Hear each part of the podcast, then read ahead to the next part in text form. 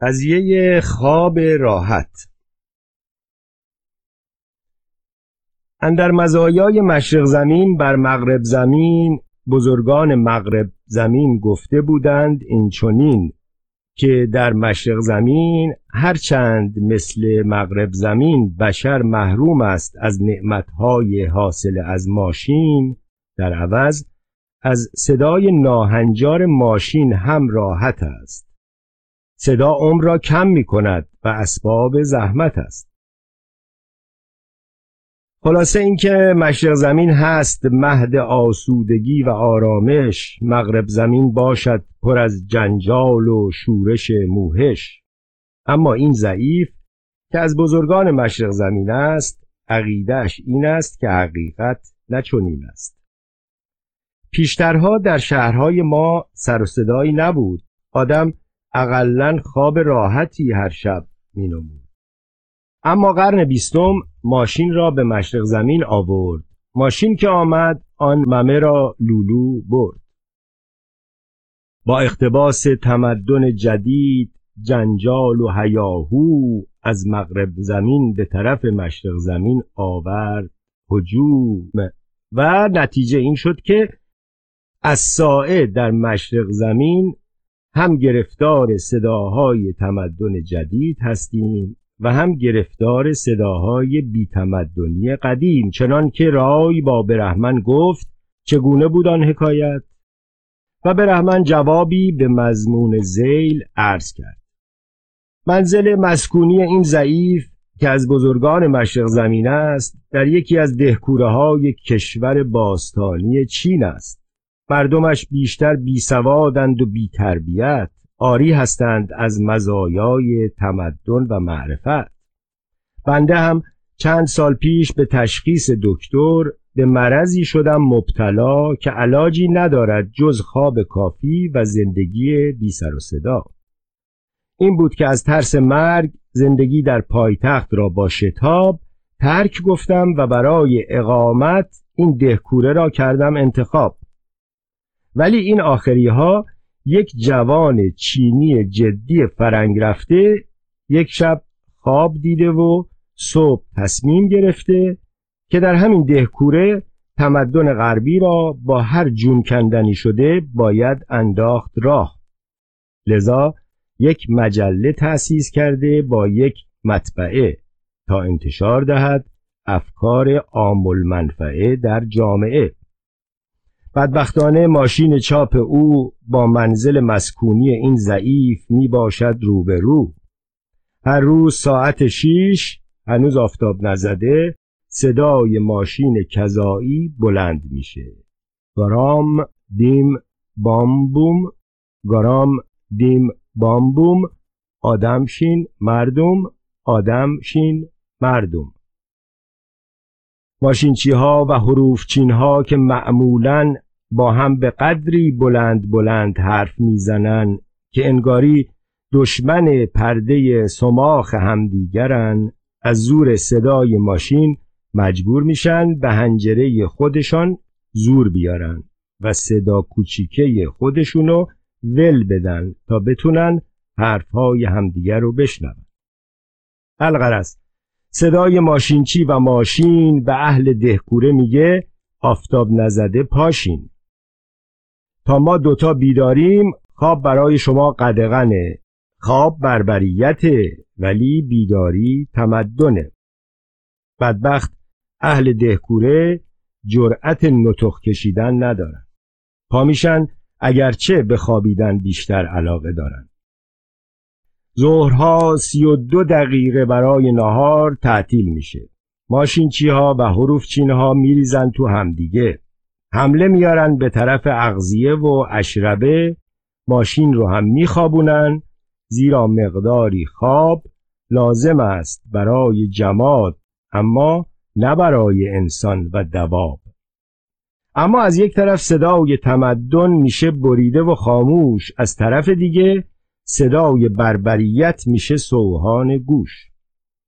زیرا کارگرها در ضمن بلعیدن غذا در میارند از لب و دهانشان یک صداها که هر کس بشنوه میگه صد رحمت به آتش فشان کراکاتاو که در 26 اوت 1883 در استرالیا همچی ترکید که صدای آن سه بار دور کره زمین پیچید و همه جا به خوبی شنیده شد و نصف بیشتر قله کوه هم خرد و خاکشیر شده روی سر مردم بدبخت ریخت و باعث قتل عام سی و شش هزار و چهارصد و هفده کور و کچل معصوم و بیگناه کرد.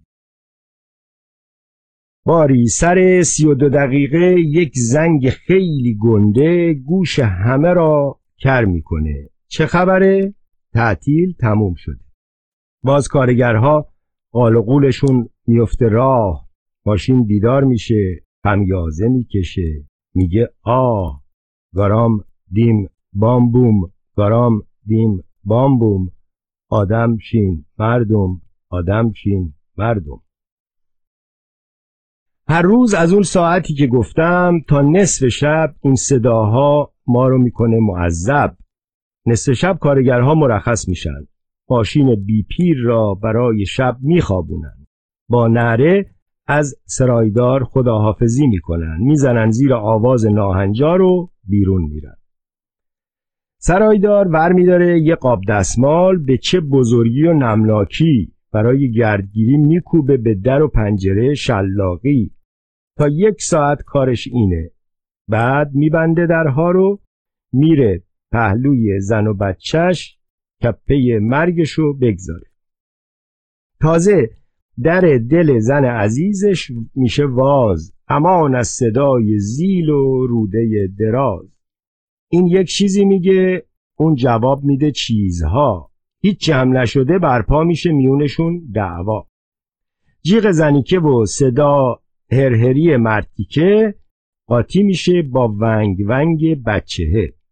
این کنسرت بینظیر هر شب تشکیل می شود درست تا بوغ سگ هم ادامه پیدا می کند هر بیچاره هم که آن نزدیکی ها منزل داره شنیدن کنسرت براش مجانی و اجباریه. دمدمه های سهر مزغونچی ها خسته میشن سرزیر لحاف می‌کنن و خفه خون می‌گیرن.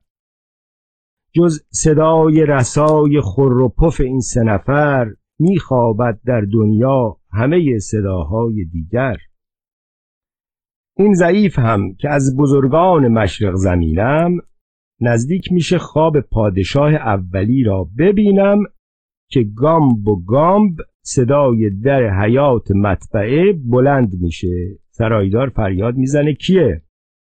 ماشینچی ها و حروفچین ها فریاد می‌زنن ماییم واکون سرایدار پا میشه از بغل زنش ارغر کنون باز هنوز آفتاب به تیغه کوه نرسیده ماشین از خواب میپره و هی نفس زنون میگه گرام دیم بامبوم آدم شین مردم گرام دیم بامبوم آدم شین مردم. قضیه دکتر ورونوف. یک دکتری در بلاد خاج پرست پیر شد و کنج خونه گرفت نشست. اسم اون دکتره بودش ورونوف. دائما کفر می‌گفت و به اطراف مینداخت اخ و توف. سلفدون را میگذاشت بالای سرش. یک نفر را اجیر کرده بود که متصل به مالت کمرش.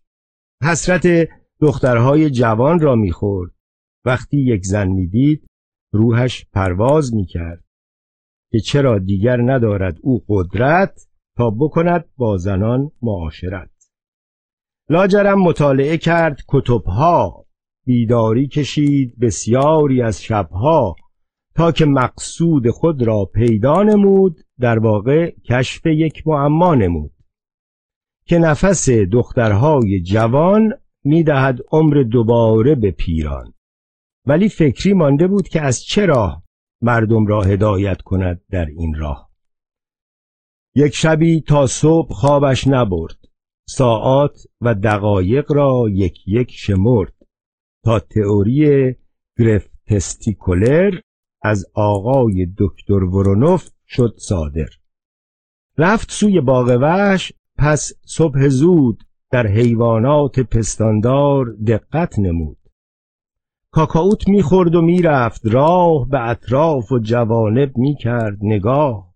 جستجو کردی مدرکی برای افکارش تا با آن مدرک آسان کند کارش. ناگهان چشمش به میمونی فتاد که خسیتینش آویزان بودی زیاد. دیواری کوتاهتر از میمون ندید. نعره شادی ز دل فورا کشید. فکرش روشن گشت و گفتا یافتم.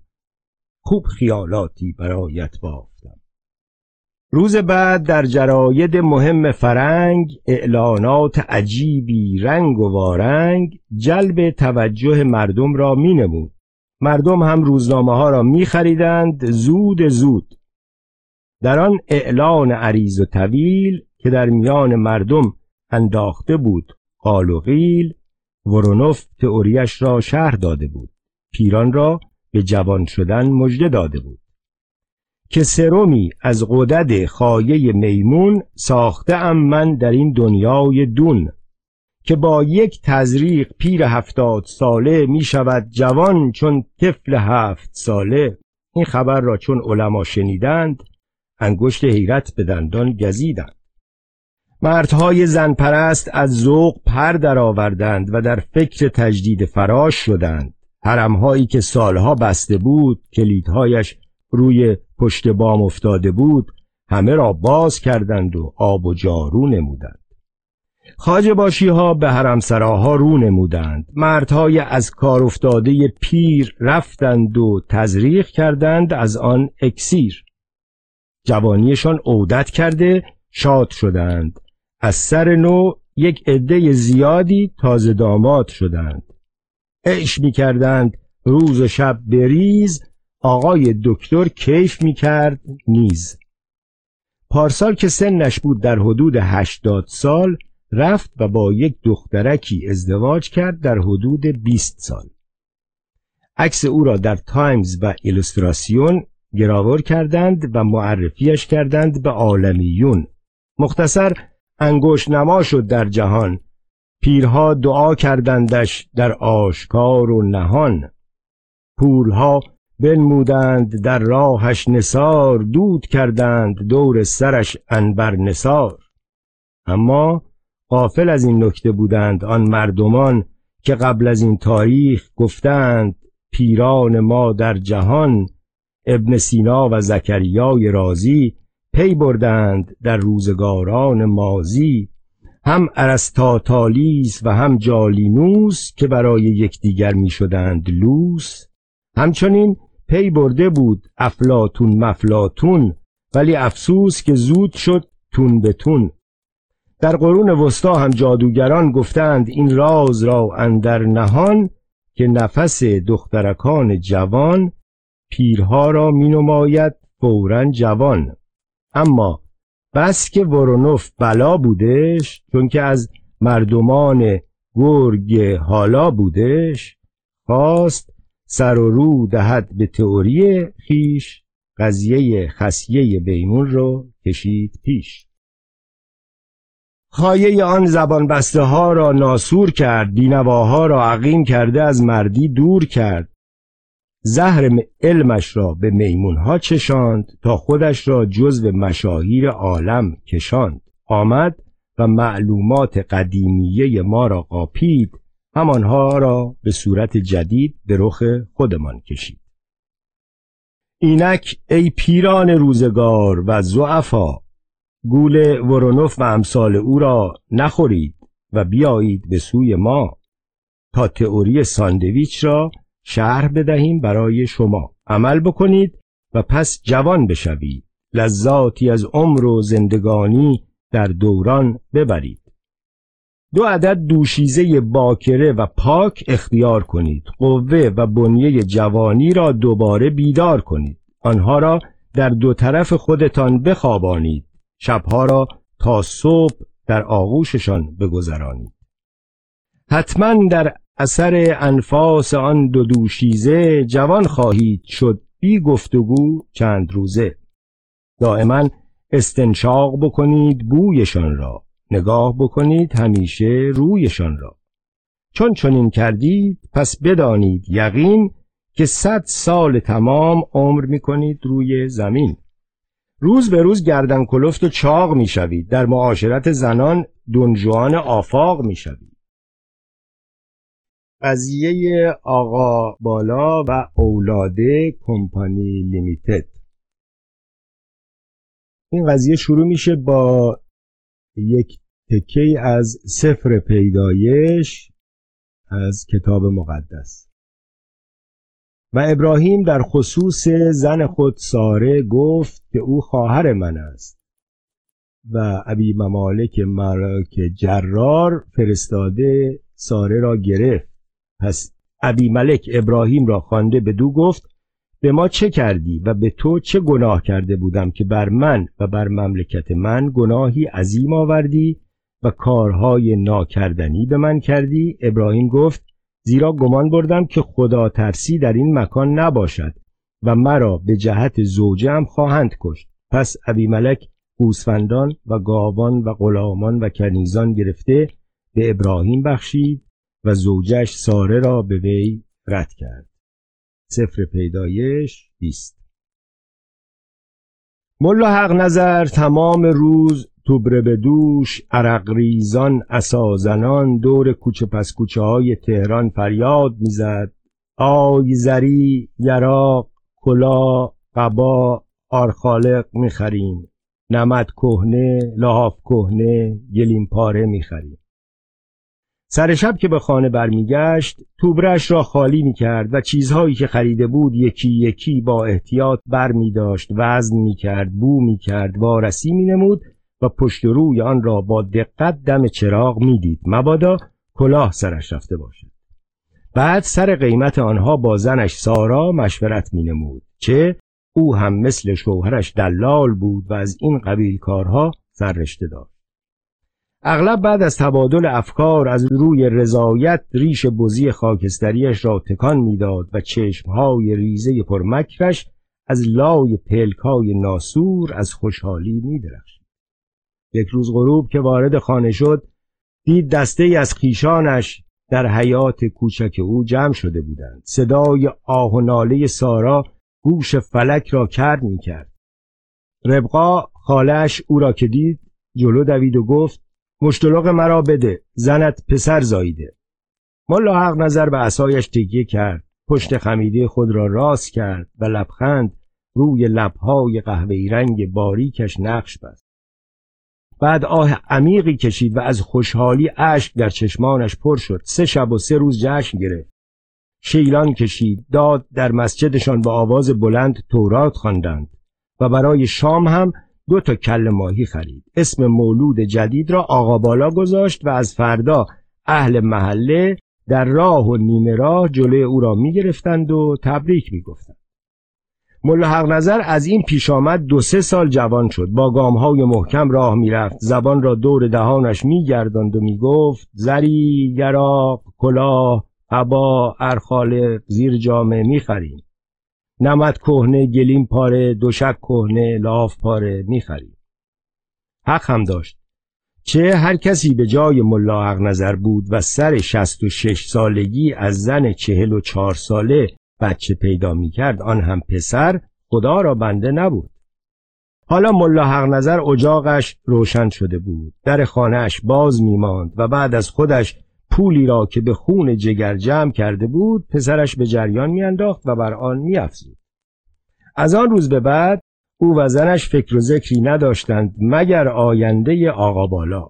شبها با سارا در این خصوص مشورت می‌کرد. چیزی که او را متوحش کرده بود این بود که روزگار تغییر کرده بود. راه های پرمنفعتتری رندان پیدا کرده بودند.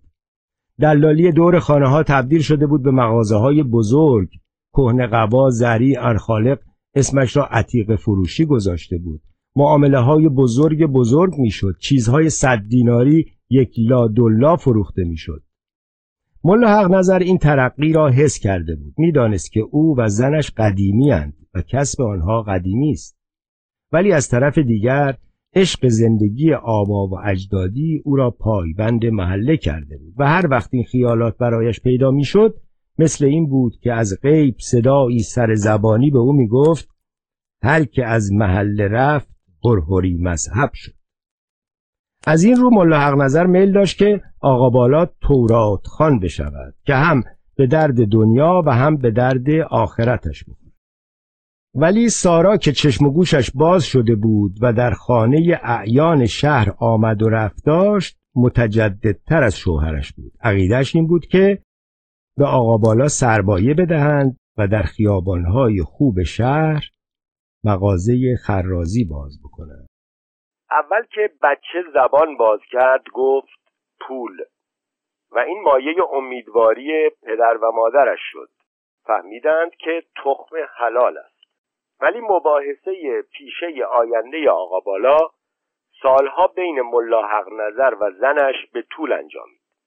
وقتی که آقا بالا شش ساله شد اغلب نصایح پدرش را راجع به ثروت پول ترتیب به دست آوردن آن جلب مشتری طرز چانه زدن بازارگرمی جنگ زرگری و غیره با گوش و هوش میشنید و در همان سن لایق بود که با اقتصادیون درجه اول دنیا داخل مباحثه بشود. یک شب ملا حق نظر خوشحالتر از همیشه با باره بزرگش وارد خانه شد و به عادت معمول یکی یکی چیزهایی را که به چنگ آورده بود از توی توبره بیرون می آورد و به پسرش نشان می‌داد. قیمت خرید و فروش آنها را برای او تشریح می کرد. در این بین سارا وارد اتاق شد ملا حق نظر برای اولین بار در زندگی خندید و سه تا دندان کرم خورده زردش از دهنش بیرون آمد و گفت نمی‌دونی چی گیر آوردم. یک تیکه جواهر. سارا چشمایش برق زد و گفت بده ببینم. ملا حق نظر از جیب فراخش یک سرقلیان مرصع که دور آن نگینهای سبز و سرخود درآورد و با دست لرزان به سارا داد. سارا جلوی چراغ نگاهی به آن کرد و حراسان پرسید چند خریدی؟ ملا حق نظر گفت نوزده هزار و سه شایی. سارا گفت مرا مسخره کردی؟ ملا نظر گفت ها. سارا گفت این که اصل نیست. ملا نظر گفت جان آقا بالا. سارا گفت خاک به سر خرت بکنه. مگه ریشتو تو آسیاب سفید کردی؟ نمی‌بینی بدلیه. ملا حق نظر رنگ گچ دیوار شد. سه مرتبه گفت اوی ووی ووی و سکه کرد. سارای بیچاره بیوه شد. به جوانمرگی شوهرش گریه کرد. از دل و دماغ افتاد و خانه نشین شد. هزار و هفتصد تومان و چهار هزار پس‌انداز مرحوم ملا حق و پانصد تومان دارایی خودش را به اضافه دو قلابه الماس و یک سینه‌ریز مروارید که فروخت تومانی دو عباسی تنزیل داد و همه وقت خودش را با یک دنیا امید و آرزو صرف شمردن پول و تربیت بچه یکی یک دانه‌اش کرد. آقا بالا نه پدرش بود و نه مادرش. دو تا چشم تغار بی حالت داشت میان یک صورت گرد و مثل این بود که یهوه از تعجیلی که در خلقت او داشت بینی او را کج کار گذاشته بود. ولی به نظر مادرش آقا بالا از حسن تمام بود و به همین جهت می‌خواست هرچه زودتر دست او را جایی بند بکند تا پسرش از راه در نرود. برای این کار پیوسته با ریش سفیدان محله مشورت می‌کرد. مخصوصا یک روز رفت پیش ملا اسماعیل جادوگر و فال گرفت. ملا اسماعیل خطهایی روی کاغذ کشید لای کتاب عبری را باز کرد و سرنوشت آقا بالا را اینطور مختصر کرد. طالع آقا بالا مثل طالع حضرت یوسف است یوسف به چاه اسیر شد اما آخرش خلاص شد و کارش بالا گرفت به طوری که همه به او حسد می بردن. بالاخره سارا فکرهایش را جمع کرد و آقا بالا را سپرد به ملا اسحاق که نزدیک خانهشان دکان کهنه ورچینی داشت ولی برخلاف انتظار سر هفته نکشید که ملا اسحاق پیش سارا از دست آقا بالا یخش را پاره کرد و آب پاکی روی دست او ریخت و گفت بی خود زحمت نکش.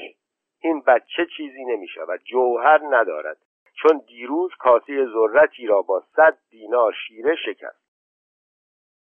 سارا با چشم گریان و دل بریان جریمه را پرداخت. بعد فکر کرد که آقا بالا چون تحصدایش بد نیست برای خواندن تورات خوب است و او را به دست خاخام محله سپرد. یک ماه نگذشت که خاخام او را جواب داد. و در مدت یک سال که آقا بالا را به دکان زرگری، رفوگری، عتیق فروشی، خرازی و حتی به جادوگر محله هم سپردند و به تلاشویی هم فرستادند همه جا آقا بالا را با افتضاح بیرون کردند و همه استادان فن از دست او به تنگ آمدند. آن وقت سارا پی برد که پسرش نااهل است و پشتکار ندارد. بعد بنا به رأی ریش سفیدان محله او را به مدرسه برد و سفارش های سخت کرد. چیزی که غریب بود گوش شیطان کرد آقا بالا هر روز صبح زود نهارش را بر می داشت و به مدرسه می رفت و شبها اغلب خیلی دیر به خانه برمیگشت. مادرش خوشحال بود که اقلا این دفعه آقا بالا پشت کار پیدا کرده و شاید چند کلمه زبان فرنگی یاد بگیرد که به درد آیندهش بخورد علت دیر آمدن آقا بالا را هم اینطور تعبیر می‌کرد که تمام روز را درس خوانده و خسته شده عصرها با بچه های مدرسه به گردش می رود. از این رو پاپی او نمی‌شد. یک روز ننه تابوس دلال آمد به خانهاش و با اصرار و ابرام سارا را برای عروسی پسرش میرزا لغمان وعده گرفت. سارا هم به عروسی خانه رفت. نزدیک غروب بود که چهار نفر مطرب مرد با دنبک و تار وارد خانه شدند. به محض ورود کنار دیوار نشسته و رنگ گرفتند.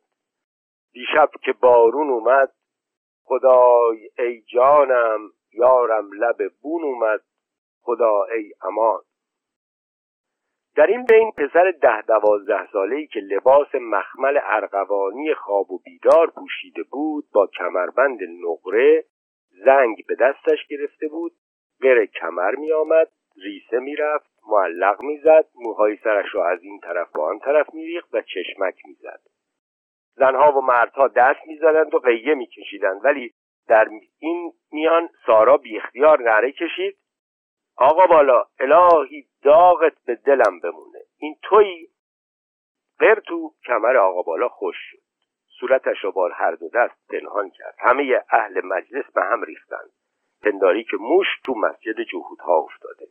دسته مطرب با تار و دنبک خودشان جیم شدند. آقا بالا هم گم شد. ولی سارا از شدت اضطراب قش کرد و آن میان افتاد.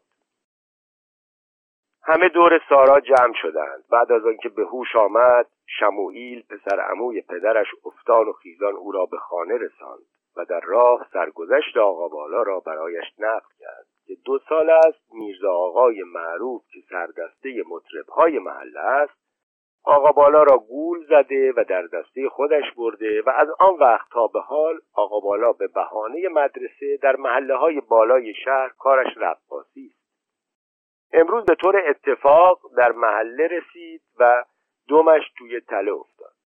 سارا فاصله به فاصله نفرین های آبدار به پسرش می‌کرد. بعد از آنکه شموئیل رفت سارا با چشمهای قرمز واسوختش مدتها به بدبختی خودش گریه کرد و گیسش را چنگه چنگه کند. اتفاقا در این شب آقا بالا مست لایقل دیرتر از معمول به خانه آمد و شام نخورده خوابید. فردا صبح همین که آقا بالا آمد برود سارا جلوی او را گرفت و گفت می‌خوام هفتاد سال سیاه به مکتب نری آقا بالا گفت من خودم می‌دونم. سارا گفت خاک به سرت کنم. حیف از اون زحمت ها که من به باد کشیدم. آقت می‌کنم. برو از همسالهای خودت یاد بگیر. میرزا خلیل نصف توه. صاحب دو هزار تومان ثروته تو برو پای دنبک برخ. آقا بالا گفت خودم می‌دونم. مگه چه عیبی داره. سارا گفت الهی جوون مرگ بشی. پدرت هفتاد سال دور کوچه ها نمد کهنه خرید و آبروش را از دست نداد. روزی هم که مرد هزار و هفتصد تومان پول گذاشت. هرچه پول نقره دستش می اومد به اندازه یک مو از کنارش می تراشید. یک وقت می دیدی سر سال ده دوازده هزار نقره جمع کرده. اما تو راه پول در آوردن رو بلد نیستی. اگه پدرت می‌دونست که تو پای دنبک ملق می‌زنی ده سال پیش دق کرده بود. آقا بالا گفت عوضش کار من مایه نداره. مایش توی کمرمه. مگه داوود که صد هزار تومن سرمایه داره هفت دست خونه ساخته اجاره میده از همین کار ترقی نکرد؟ مگه یاقوت که پنج تا مغازه داره تو دسته نمیرخصید یحیی که دواخونه باز کرده یا ابراهیم جواهر فروش از همین راه مایهدار نشدند. سارا گفت اونا مسقالی هفت نار با تو فرق داشتن. فهمیدن چی کار بکنن. اما تو قدر پول رو نمی‌دونی. تو نمی‌دونی که دنیاست و پول اول و آخر پوله. هرچی طلا و نقره در دنیاست باید دست کلیمی ها بیفته. از اول دنیا این کار ماست. بی خود نبود که سامری گوساله طلا درست کرد و مردم آن را پرستیدند. ما باید گوساله سامری بشویم تا دنیا به پایمون بیفته. مگه مرحوم پدرت نمی‌گفت باید از آب روغم بگیری؟ باید اجده روی گنج بشی. در دنیا اگر حقیقتی هست اون پوله. تو دیگه ناسلامتی عقل رس شدی. مگه نصیحت های پدرت از یادت رفته؟ آقا بالا گفت من خودم می‌دونم. سارا گفت توف بروت بیاد. با مادرت اینجور حرف می‌زنی؟ من آقت می‌کنم. برو گم شو. انشاالله ذریاتت ور بیفته. هرچی کلیمی بود تو سر شکسته کرد آقا بالا با تغییر از خانه بیرون رفت. هجده سال از آثار آقا بالا پیدا نشد. هرچه مادرش از این آن سراغ او را می‌گرفت کسی نمی‌دانست چه به سرش آمده. سارای بیچاره با چشمهای سرخ واسوخته در خانه کثیف خود منفعت پولهایش را می‌خورد و از فراغ آقا بالا گریه می‌کرد. به اندازه بیتابی مینمود که همه اهل محله از بدبختی او متأثر شده بودند. در این مدت سارا مثل جوجه شپشک زده کنج اتاق کس کرده بود. چشمهای آبچکوی او تار شده و موهای سفید جولیده دور صورت او ریخته بود. از دور سرش مثل یک مشت پنبه بود که موش میان آن بچه گذاشته باشد. هر وقت یک نفر با سواد پیدا می کرد می‌داد حکایت یوسف و زلیخا را برایش بخوانند و هنگامی که هوای آقا بالا به سرش می‌زد پیراهن و تنبان پاره او را جلوش میگذاشت. زنجموره می‌کرد و مثل یعقوب آن را به سر و روی خودش میمالید. و خوشبختانه هنوز بوی فرزندش را از این پیراهن و زیر جامعه کهنه استشمام می‌کرد.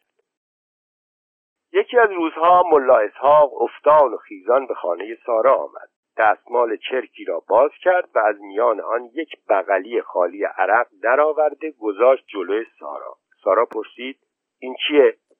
ملا اسحاق گفت می‌دونی روش نوشته شرکت آقا بالا و اولاده کمپانی لیمیتد.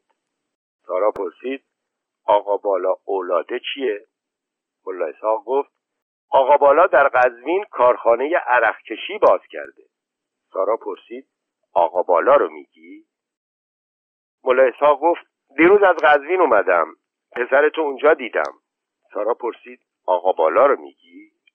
ملا اسحاق گفت آره آقا بالای خودمون. ماشاءالله مرد بزرگ گردن کلفتی شده دوتا بچه هم پیدا کرده و تجارت خونه ای داره که ده هزار تومن سرمایه توش خوابیده. من چون بیتاقتی شما رو می‌دونستم ازش پرسیدم که چطور شد که یک مرتبه تو محله گم شدی؟ برایم نقل کرد.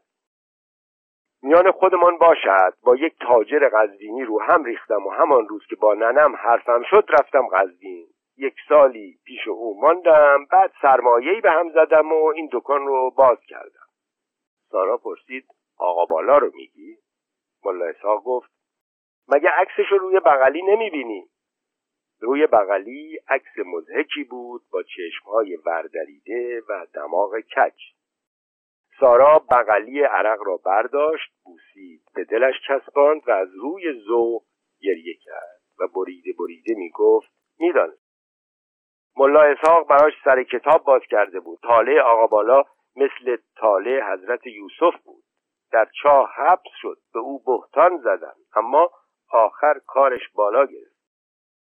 بعد از ملا اسحاق پرسید خب گفتی که خیلی پول جمع کرده؟ ملا اسحاق گفت خودم دیدمش. میگم بیست هزار تومن دارایی داره. خیال داشت بره فرنگستون. سارا گفت آقا بالا رو میگی؟ ملا اسحاق گفت بله. آقا بالا رو میگم. اون وقت تو بیخود گریه می‌کنی که اولادت ناخلف شده. همون وقت که پیش من کهنه ورچینی می‌کرد می‌دیدم که نسبت به سنش بچه باهوشیه. خب ما قدیمی بار اومدیم بچه هامون باهوشتر از مان و راه پول پیدا کردن بهتر بلدن.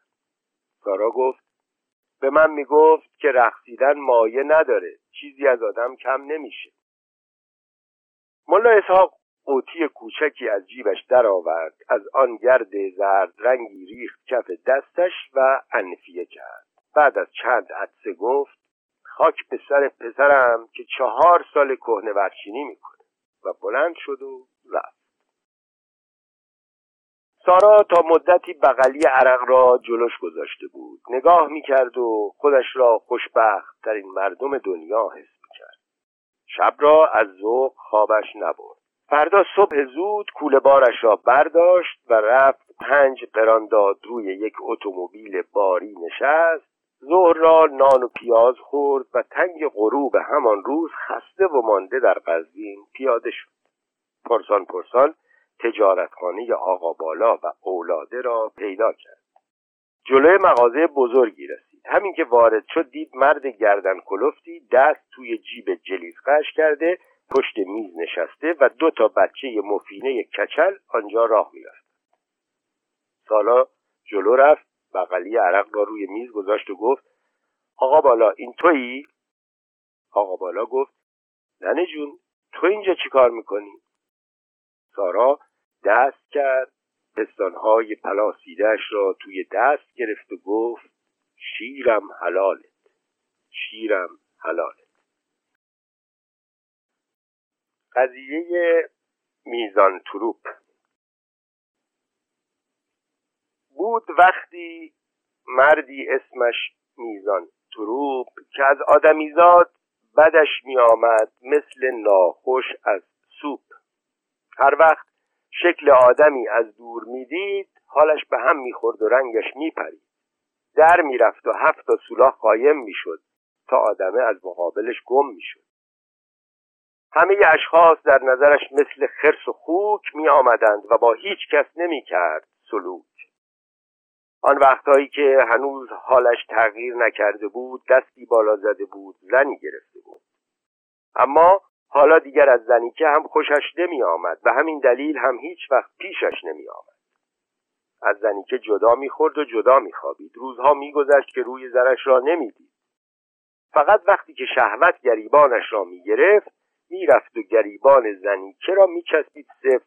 اما به محض اینکه از او کام دل حاصل می‌کرد لنگان لنگان از او جدا می‌شد و او را ول می‌کرد. یک روزی از روزها آثار حمل پدید در جفت آقای میزان تروب گردید. بعد از چندی هم یک طفل از زنیکه به دنیا آمد اما میزان تروب از بچه خودش هم بدش آمد. چه می شود کرد؟ این اخلاق دست خودش نبود. اگر دست خودش بود اینطور نمی بود یک روز که زنیکه می‌خواست رخ بشوره مرتیکه به هوایی که سر بچه را بجوره یواشکی او را ورداشت زد توی دیگ آب جوش. بچه دو سه تا ونگ زد و شد خاموش. میزان تو رو بچه را برد خوابانید. زنیکه هم علت مرگش را نفهمید. اما بعد از یک سال یک بچه دیگر تولید شد. میزان تو رو با او هم مشغول همان معامله شد. وقتی که بچه دومی زنی که هم شد نفله زنی که از بخت بد خود شد در گله. یک بوی برده بود که شاید میزان تروپ بچه های او را می ترکاند مثل توپ. پس این دفعه که تولید مثل کردند زنی که بچه را مخفیانه برد و به خواهر خودش سپرد و سفارش کرد که تو را به خدا به هیچ کس بروز نده که این بچه مال منه. مبادا شوهرم بفهمه و این یکی رو هم بفرسته لای دست آن دوتا دیگه. خواهرش گفت اگرچه هیچ دوی نیست که سه نشه مطمئن باش که به هیچ کس نخواهم گفت مگر به خود بچه. اون هم وقتی که پا به عقل گذاشت. پس از بیست سال آزگار بیچاره میزان تروپ پیر شده. علیل و بدبخت و زمینگیر شده. هنوز هم از آدم و آدمیزاد متنفر است. صبح تا الای شام مشغول غرغر است. در رابروی خودش کیپ بسته بود توی خونه تنها گرفته بود نشسته بود. اگرچه درد و مهنتش بود خیلی زیاد خیش و بیگانه را پیش خودش راه نمی‌داد. کنار لنبرش یک دنبل نیش کشیده بود. تمام دندانهایش کرم خورده بود و ریخته بود. مخفی نماند که مردم هم از او بدشان میآمد مانند خود او. این بود که کسی نمی آمد احوالش را بپرسد. احدی را نداشت به فریادش برسد. خلاصه قوای بدنیش تحلیل رفته بود. مثل بوف کور تنها و قصدار نشسته بود. که یک مرتبه در زدند و یک جوان رشید وارد شد و از خوشحالی داد می‌کشید که ای پدر من اولاد تو هستم سالهاست که در پی تو گشتم در آسمان میجستم در زمین تو را یافتم. بیا پدر جان تا دورت بگردم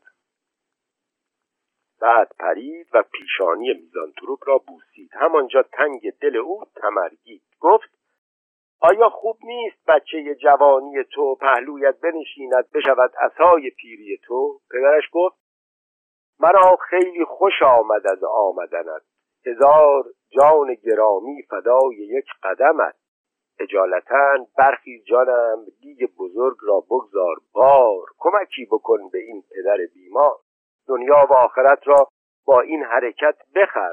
باهور و قلمان محشور شو از جوانیت لذت ببر. پسر بلند شد سر دماغ دیگ را آبگیری کرد گذاشت روی اجاق. تویش یک چارک خورده برنج زرچه ریخت. ایزم زیرش چپاند و هی فوت کشید. همین که دی قل قل جوش آمد میزان تروپ اسای خود را برداشت و پهلوش آمد.